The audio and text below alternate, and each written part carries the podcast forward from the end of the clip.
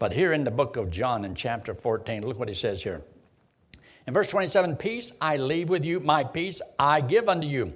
Not as the world giveth, give I unto you. Let not your heart be troubled, neither let it be afraid. You have heard how I said unto you, I go away and come again unto you. If you loved me, uh, you would rejoice, because I said, I go unto my Father, and my Father is greater than I. And now I have told you before it come to pass that when it comes to pass, you might believe. Hereafter I will not talk much with you, for the prince of this world cometh and hath nothing in me. But that the world may know that I love the Father, even as the Father gave me commandment, even so I do. Arise and let us go in. That verse, 31, I fell in love with that verse. He says, That the world may know that I love the Father. And I thought, that's exactly what I want. I want the world to know that I love God. Now, I knew I didn't have to do that. I knew I was going to heaven, but I wanted the world to know that I love God. And I wanted to take a stand for whatever is right, whatever it might be. I wanted to go wherever God wanted me to go. I didn't care where it was. I just didn't know what to do or not to do. I had no talent, no abilities. And that verse just burned into my mind that the world may know that I love my Father. And that's why I begin to find how can I manifest my love for the Lord? Look there in John chapter 13. John chapter 13. John chapter 13. And notice there's a couple verses mentioned here that Jesus said to his disciples. He makes a statement here in verse 34 A new commandment I give unto you that you love one another, as I have loved you, that ye also love one another. By this shall all men know that you are my disciples if you have love one to another. And I know that there's uh, several verses in the Bible that talks about us just loving one another, but also there was a verse that talks about loving the lost man. And I don't find too many verses talks about me loving the lost man, but I see that God loved the lost man. He came to seek and to save that which was lost. And so he said, Go in all the world and preach the gospel to every creature. Why? Because when you share the gospel, you're telling them God loves you. You know, as soon as we had gotten to um, our hotel up there in the Grace Conference in Chicago, uh, we went in there and there's the lady behind the counter. She didn't know me, I didn't know her. I says, You don't know me, do you? She says, No. I said, I, Let me give you my picture. So I pull out my little track with my picture on it. It says, This is when I was 17, had hair. And they usually they laugh a little bit, not much, but just a little bit. And I says, uh, You don't know me, do you? No. I says, uh, since we don't know each other, we must be friends because we can't be enemies because we don't know each other.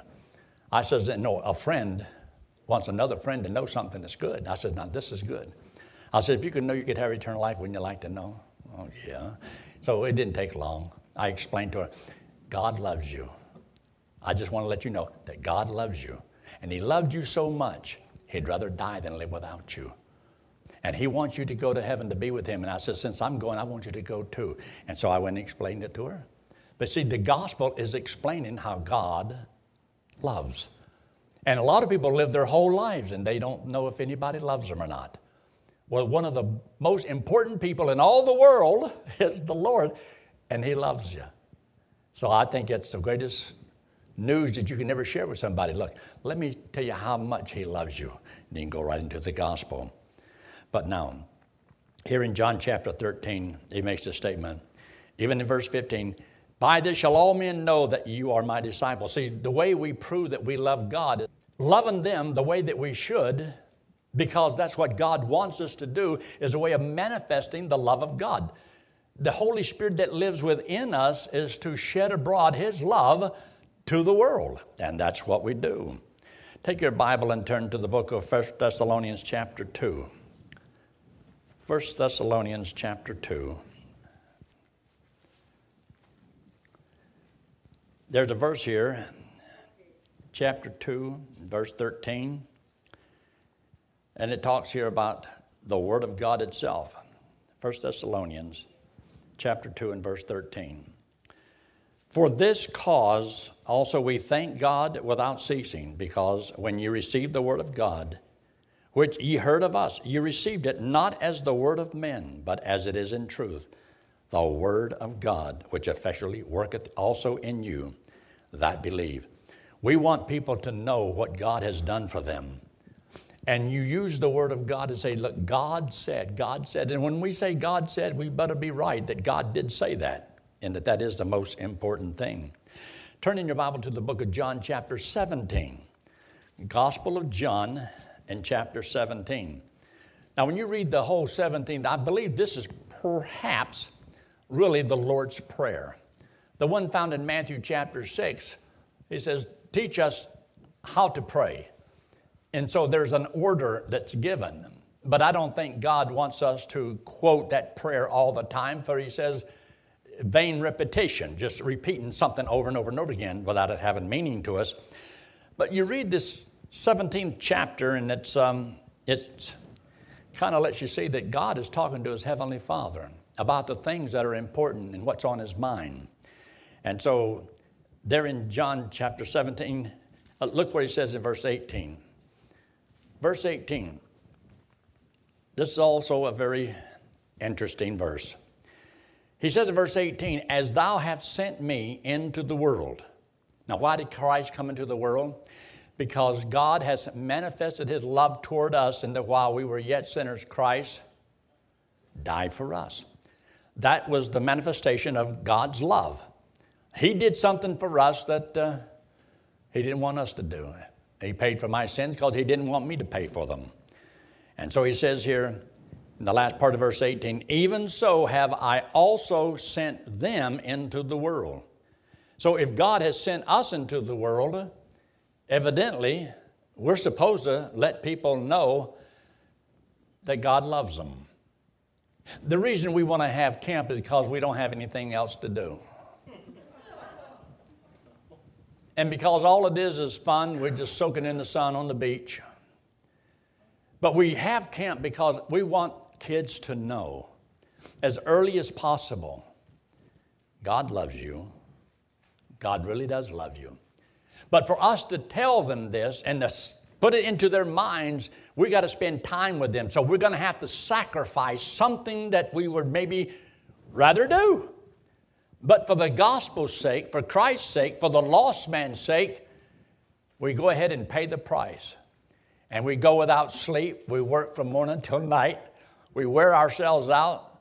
The counselors are just dead dog tired and they give everything that they have because they want these kids to know look, God loves you, and the only way I can prove that to you is I've got to do this for you. I'm doing this for you because this is my way of letting you know I love you. And we're going to have devotions tonight. Me having devotions and teaching you about the Lord and what verses to learn is my way of saying I love you because God loved me first. And I want you to know what he means to me. So you see, all these things that we have, the reason even in a church that we work together, we sing in the choir, and we do all the things that we do, is because, you see, we're supposed to manifest to others that we love the Lord. And by us manifesting that love to each other, you're letting God love them through you. And sometimes people are not channels of the blessings of God of sharing joy and sharing love and sharing peace. Because, see, whatever God does for us, that's what we're supposed to do for someone else. And so, here in this verse, I think it's a very wonderful verse, but I want you to see another verse here. In verse 19, and for their sakes I sanctify myself, that they also might be sanctified through the truth. Neither pray I for these alone, not just for those who already know the Lord, those apostles that he's talking about here, and that he hadn't lost any of them. But look at the next part of this verse. But for them also which shall believe. That means they're lost at this time, isn't that right? Right? You would say they're lost now, but they shall believe through their word. That's one of the greatest verses, I think, in the whole Bible explains what missions is about. Because there's people that will believe, and we're supposed to understand that, believe that. But somebody has to pay a price to go and to do that. As I look back over my years, I realized in 1968, I graduate. And now it's been 50 years that I became a graduate of Florida Bible College 50 years ago. And I've wanted to go as many places as I can, pay whatever price is necessary, so I can tell people look, I want God, you know God loves you, and He made a payment for your sins. And He loved you so much, He'd rather die than live without you. He wants you to have eternal life. And that's why, yes, for the radio, the internet, and all that. And we still are getting five, six more sometimes of people trusting Christ every day from somebody somewhere in the world because of the YouTube ministry. And the internet, it's just uh, uh, it's an awesome tool that we've been blessed to be able to use. And so God has been good, but look at that verse one more time. When he says in verse 20, Neither pray I for these alone, but for them also which shall believe on me through their word. Does it look like Jesus is praying for people that are lost? He's praying for those that shall believe. They don't yet. That's why I believe that he was praying for me. Somebody would come and bring the gospel to me. And I mentioned this before. You know, I'm 76 now. I'm closer to 80 than I am to 7. That scares me to death. But in all those years, only one man, one man has ever witnessed to me. What if that man had missed me? So far, nobody's ever witnessed to me. Nobody's ever given me a tract to explain the gospel, how to go to heaven. All the churches that I've been to and the meetings and all that there, nobody. Now, don't come up to me after church and says, Do you know where you're going when you die? I preached that one day and then somebody came out and said, That don't count. That doesn't count. Anyway, I think it's what God wants us to know, what God wants us to do. Now, I want you to look at a verse with me. It's a little maybe uh, misapplied, but look there in Matthew chapter 24, the book of Matthew in chapter 24. Because we're supposed to love the Lord. And if we don't love the Lord like we should, there's got to be a reason. So in chapter 24, I want you to look there in this verse. Look in verse 12. And because iniquity shall abound, the love of many shall wax cold. You ever heard of Christians who used to be on fire for the Lord? Oh, they used to be on fire for the Lord. And then it seems like they begin to drift and get further and further away from the Lord. Then they have become cold to the things of God. They no longer have the spiritual discernment that they used to have. But why do they become cold? And it says here, and because iniquity shall abound, the love of many shall wax cold. I believe a lot of God's children in their Christian life, they're walking in the flesh, and sin does abound and moves you further and further and further away from the Lord. And because you become cold, you see, people that are cold, they, they don't love the Lord like they used to. They don't want to get involved like they used to. They want to quit things like they used to. You know, they used to be doing so much in so many ways, and then little by little, you begin to drift. And sometimes it can happen and you don't even know it. That's one of the reasons that I have enjoyed over the years of teaching personal evangelism, the book of Galatians, and so forth, and teaching kids how to do the wall illustration because you've got to teach it clearly according to how you learned it and so for 50 years, I've been doing that, and so it kind of helps me to stay on course. But you can still do the same things the right way. You can still go to church, sing in the choir, take up the offering, be involved in all the things. And as he says to the church there in Ephesus, I know thy work and thy labor of love. He says, but you've left your first love. In other words, he says, you don't love me like you used to. You're involved, you can do things. Can people go to camp and help in camp and still not love the Lord and not love the kids? You see, those kids can pick up whenever you really care about them and you don't really care. Whether you're just doing a job and you're just playing games and you're just passing the time, just getting the job done so you can talk about all the sacrifices that you've made. But without the love, that makes a, a big emptiness in the hearts of those people that we witness to or try to influence in their lives. I believe love is the most motivating power in our lives that can affect people's lives. And we only get one life chance to do this. It's not going to be long before some of us are going to be getting on the other side. Now, Phil's going to go before me because he's a lot older than I am. And so God is going to take this one and he's going to take that one. And he just, you know, he's getting a bouquet and he's picking some of the most beautiful flowers and he takes them on up over to heaven. I'm a, I'm a ragweed, you know. I used to think that Georgia, I thought their state flower was the dandelion. You ever seen a dandelion? It's a dandy. But anyway, do things as unto the Lord. And watch that you don't let your love wax cold. And the only way to do that is continually keep demonstrating the love that God has. Now, I want you to look at this verse and we'll close over here with this. But look in the book of Titus. The book of Titus in chapter 2. Titus in chapter 2. Titus chapter 2 is a verse that tells us about God's love for us because it talks about how His grace hath appeared to all men. Grace is because of the cross, and the cross is because of the death of Christ. Christ died for our sins. That's why if He died for my sins, I don't have to pay for them because it's by grace. I'm not trying to earn my way to heaven because Christ died for my sins. And I know I can't lose my salvation because Christ died for my sins. And sins, my, mine. Whichever one's mine, they're paid. He died for mine, all my sins. What about sin tomorrow? Well, that was, that's mine. Yeah, that's mine. That, that's paid. What about well, sin right before you die? Well, is that mine? Well, if it's mine, it's paid. How many of my sins did he die for? They're all covered. So here in the book of Titus, and he makes this statement. He says in verse 11, For the grace of God that bringeth salvation hath appeared to all men, teaching us that denying ungodliness, worldly lust, we should live soberly, righteously, and godly in this present world.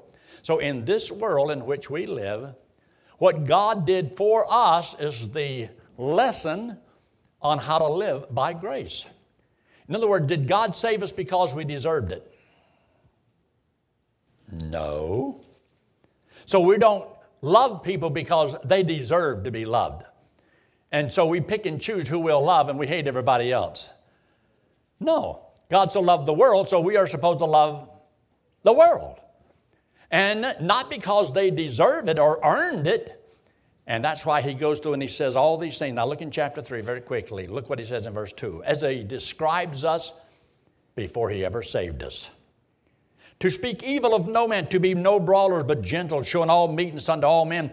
For we ourselves also were sometimes foolish, disobedient, deceived, serving divers lusts and pleasures, living in malice and envy, hateful and hating one another. I wonder who he's talking about there. You? He's talking about me. He's talking about us. And that's the way we were. Now, if we want to love people, then it has absolutely nothing to do with how they live. Has nothing to do with their lifestyle. We're to love them all. And we're to love everybody equally.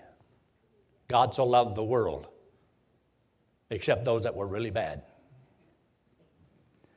And then notice what he says here. That's the way we were. But now look what he says in verse 4. But, now, Here's the contrast. But after that, the kindness and love of God, our Savior, toward men appeared. That's the way we were. And then we heard about God loves us. And because God loves us, He says, not of works of righteousness which we have done, but according to His mercy, He saved us. Can He save all those kind of people to do all those bad things? That's what demonstrated and manifested the love of God, regardless of how bad people are. When God did this for us, it had nothing to do with us loving God. So when you manifest the love of God, it has absolutely nothing to do with people loving you. They may despise you, hate you, it doesn't matter. God wants them to know that He loves them in spite of the way they are. But isn't it so much nicer if we just speak to people who are nice? Talk to people who are kind? Talk to people who are really sweet? Have you ever tried to tangle with somebody that's a little mean, feisty stick of dynamite? You see some great big old dude, muscles hanging all over the place, tattoos and all that. So, man, I'm scared to talk to him. And you start talking to him, and he just melts like a little child. You talk to some little old bitty woman, no bigger than Kay Myers. And all of a sudden, you can have a tiger by the tail climb you like a squirrel climbing a tree. And I'm talking about, God says, don't look at their faces. Don't worry about that. You'd be surprised. We like to pick and choose who de- we de- deserves to hear the gospel. Whosoever means whosoever. And it has nothing to do with the way people treated you because it had nothing to do with the way we treated God. So, from God's example of what grace means, that's why we're supposed to learn the same lessons. God wants to bestow grace upon them through us, God wants to use us. But sometimes, see, we become so selfish, we just think about our own little life, and I don't want to be involved. I don't want to be involved. I mean, I'm satisfied, it's my life. But what I'm so thankful for that God blessed me with a woman for 58 years that was willing to follow her husband in all those crazy, dangerous places that I drug her.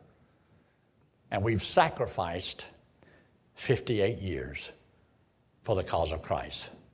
Therefore, I know there is laid up for me in heaven a crown of righteousness. But not just to me, but for all them who, what's the next word? Love what? Is appearing because you live in such a way you're always looking for the Lord to come back. And it's worth every sacrifice you make because one of these days we're not going to have any more opportunities. Darkness coming when no man shall work. We got to do the work while we can. And so that's why you'll see Wally still trying to go and do what he does. I admire that guy. He fires me up. Now, he doesn't walk around like a stick of dynamite and always, but he's, he's steady as he goes. It reminds me of Hank Linsom, just steady as he goes. Now, me, I'm all over the lake and over the storms and all that. That's okay. God uses everybody differently. And so, you want God to use you, then this is what you have to do. There's a verse in the book of James, chapter 2, verse 18, where it says, Show me thy faith. Show me thy faith without works. I'll say it this way Show me thy love without works. Show me uh, your, your love without works. You can't do it. So we're talking about show me thy faith. Show me your love. If you love the Lord, it shall be known of you. But if you don't love the Lord, it'll be known also. Because, see, there is a, a hypocritical type love that we kind of put on our smiley face our, our fake Christian response, you know. How you doing? Fine. And nothing's fine. And you convince people that everything is wonderful and you're super duper, and inside you're just like eating up with cancer because something's ugly in your life, because you're tolerating sin in your life. Things are not right, you're not close to the Lord, and you're not walking with the Lord. And you can fool people for a while, but sooner or later it's going to totally destroy you or bring you down. Love, when it waxes cold, hardens a person's heart. And a lot of people cannot do the things that God wants them to do because they're hard hearted. Love the Lord, and God will bless you, and God will use you. Do you know that God wants to use you more than your desire to be used?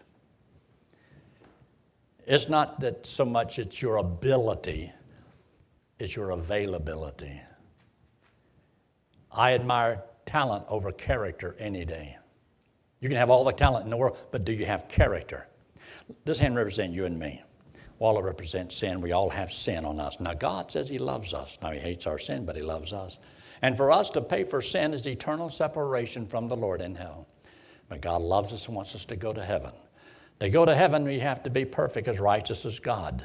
And none of us are perfect. None of us are righteous. We've all sinned. We've all come short of God's glory, short of God's perfection. And God says you cannot save yourself. And while we were all these bad things that He listed, but God sent His Son, Jesus Christ, into the world to demonstrate, to manifest to the world that God loves them, in spite of all that they've done, in spite of all their sins. So he, Christ came into the world, he took all of the sins, paid for them on the cross, and came back from the dead. And God says the only thing he wanted you to do is believe he did that for you. So when you believe he did this for you, he gives you eternal life as a gift, and you get to go to heaven on what Christ has done. So those who trust Christ as Savior, because God loved you that much, God says, now, will you manifest that love to others?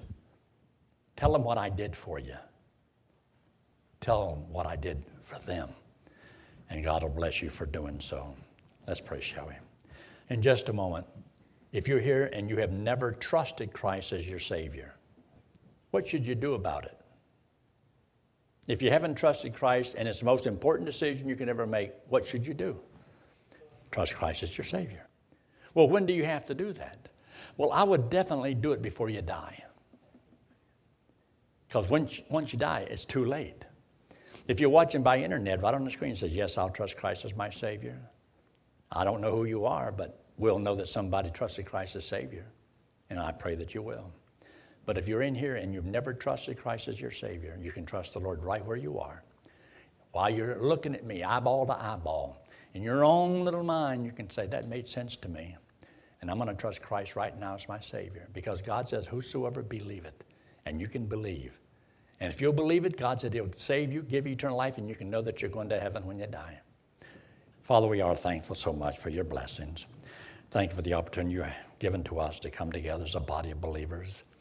And Lord, may we truly learn to love you and demonstrate that love by the way we live, the way we treat each other, praying for each other, encouraging one another, not putting a stumbling block in the way of anyone. For everyone who makes a sacrifice. In Christ's name we pray. Amen.